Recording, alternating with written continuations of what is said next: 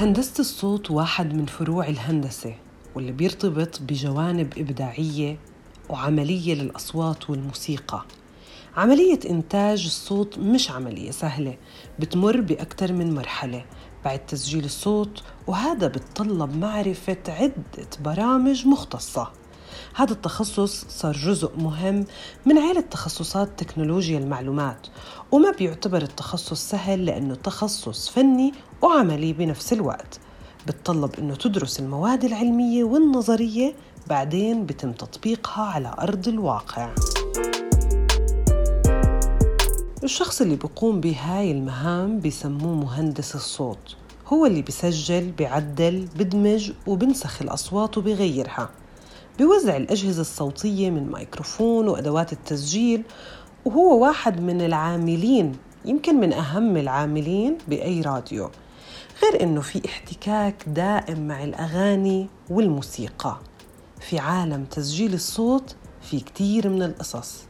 بس مثل كتير من القطاعات العاملين فيه أكثر من العاملات.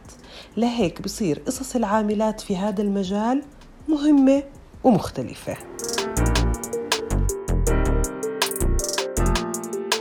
الصوت إحدى وسائل الاتصال المهمة بين البشر بيعتمد عليها الإنسان في التخاطب والمحادثة وإبداء الرأي والتعبير عن الأحاسيس النفسية.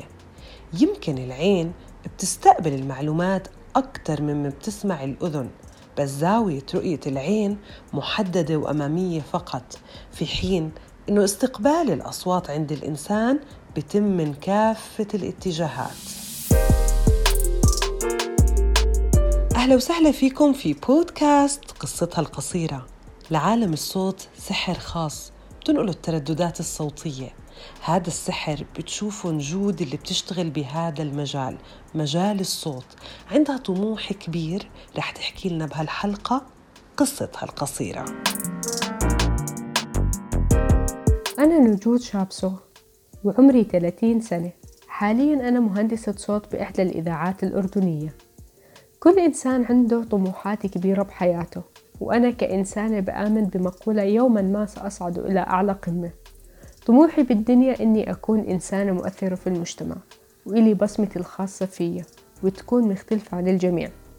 لأنه لكل شخص له بصمة خاصة فيه لازم يعرف كيف يستغلها في المكان والزمان الصح. البيئة التي نشأت فيها من أروع ما يكون كمية الدعم الموجودة من أهلي بأي إشي بحب إني أعمله كبيرة. دعم متواصل من دون توقف. وهذا الإشي وهذا الإشي اللي ممكن خلاني أستمر بحياتي إني أعمل الأشياء اللي أنا بحبها.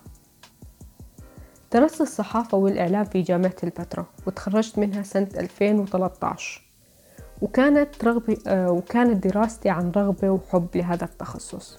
كنت أحس حالي إني راح أكون بالمكان الصح في يوم من الأيام. جهاز السمع عند الإنسان له قدرة على خلق صور ذهنية. عشان هيك اعتمدت الإذاعة والبرامج الدرامية المرسلة بالراديو على الصوت وبس بدون الصورة وصارت الإذاعة وسيلة اتصال مستقلة. في حين إنه السينما والتلفزيون ما استطاعوا إنهم يكتفوا بالصورة وبس حتى في عهد السينما الصامتة. الأفلام الصامتة كانت تعرض بمصاحبة الموسيقى التصويرية والمؤثرات الصوتية ومرات بيكون في صوت بشرح اللي بتقدمه الشاشة للمشاهدين.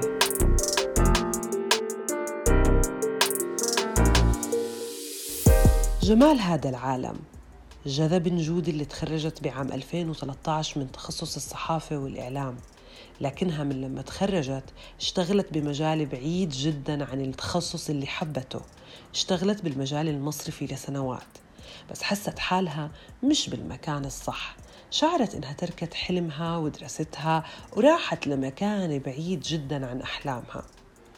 مرات كتير بتروح لطرقات ما بدك إياها إما عشان الظروف أو لأنه وعيك ما اكتمل تجاه الأشياء والأشخاص حتى اتجاه مشاعرك لنفسك لكن الأهم من هيك إنك ترجع لحلمك تعيش وتقاتل عشانه.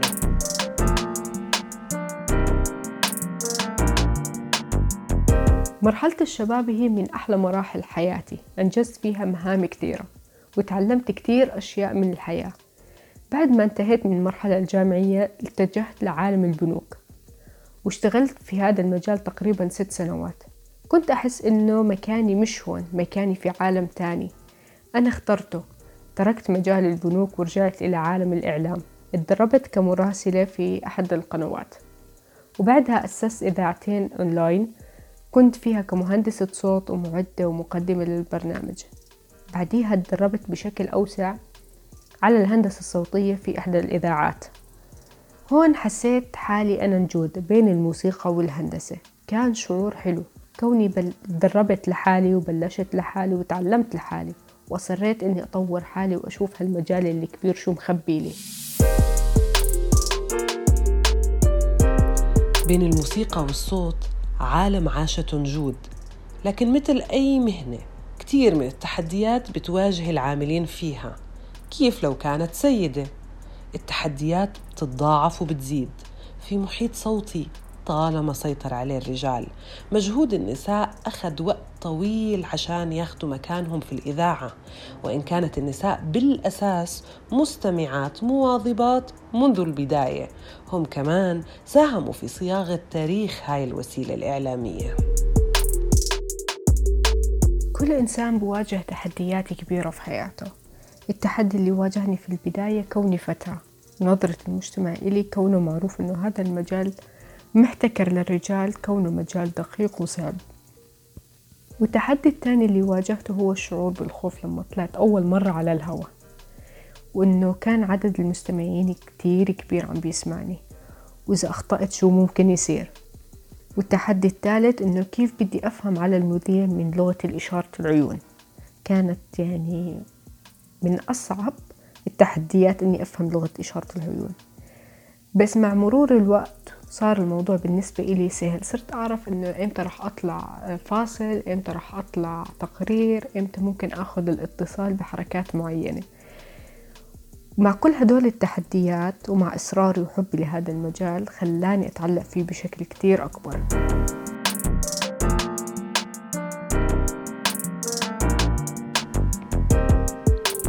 النساء لعبوا دور أساسي في التطوير العام للإذاعة ولممارسات البث الإذاعي سواء من أمام الميكروفون أو بعيد عنه.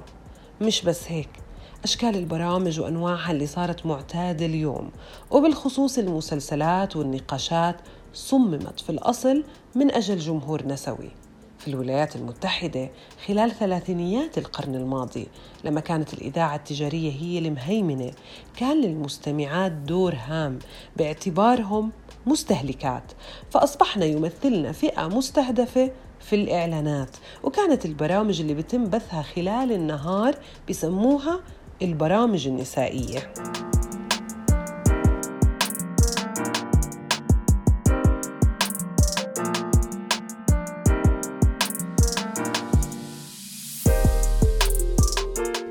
بس على مجال الجمهور.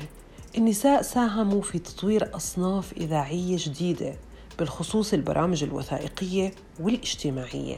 من بينهم أوليف شابلي اللي انضمت لبي بي سي سنة 1934 كلفت ببرنامج Children's Hour ساعة للأطفال. كان الكساد الاقتصادي غمر المملكة المتحدة بهداك الوقت وأثر على مناطق عديدة بالبلاد من بينها مانشستر. كانت أوليف تستخدم عربات تسجيل متنقلة.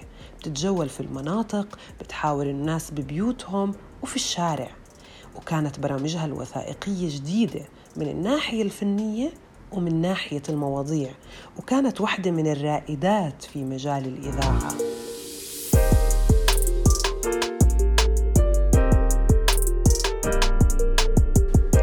نجود كمان أحلامها ما بتنتهي. وما بتوقف في مجال الإذاعة والصوت. في علاقة خاصة بينها وبين أجهزة الصوت. بتوصفها إنها علاقة ما بتنوصف.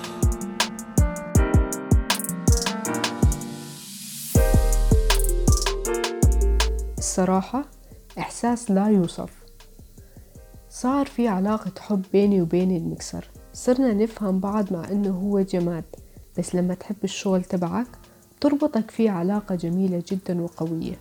أول ما أقعد ورا المكسر بنسى العالم كله بنسى الدنيا كلها حتى همومي بنساها. بصير كل تركيزي معاه واختياري للأغاني والموسيقى حركتي وطريقة تعاملي مع الفيدرات كأنها قطعة مني جزء مني. كأنه المكسر بحكي لي يلا أنا جاهز لحتى نطلع هلأ بالموسيقى. الأحلام دائما ما إلها حدود في حياتنا. طول ما أنا قادرة إني أتعلم وأتطور في هذا المجال رح يكون حلمي كتير كبير. إنه يكون اسم نجود مش بس داخل المملكة يكون اسم نجود للعالم كله. الحلم بلش من هون ورح يكمل من هون.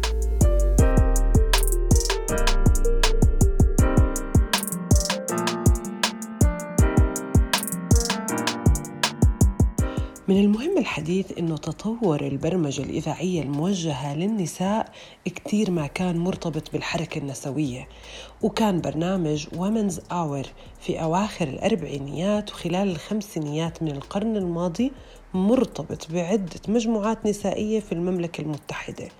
وكمان الفريق الأول للجمعية الدولية للنساء المذيعات كان مرتبط بشكل وثيق بالحركة النسوية الدولية من خلال المجلس الدولي للنساء.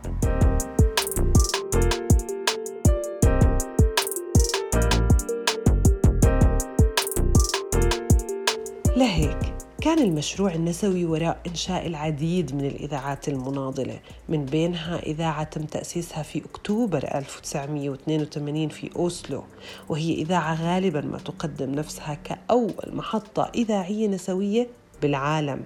تكفلت بمهمة تدريب النساء بمجالات مثل الصحافة الإذاعة وهندسة الصوت. ومن هذا المنظور بتسعى المحطة لدعم تحقيق مقابلات حوارية مع النساء ومن طرف النساء. أما الموسيقى اللي بتبثها الإذاعة فيشترط أن تكون لحنا أو غناء من إنجاز النساء بنسبة 50% على الأقل.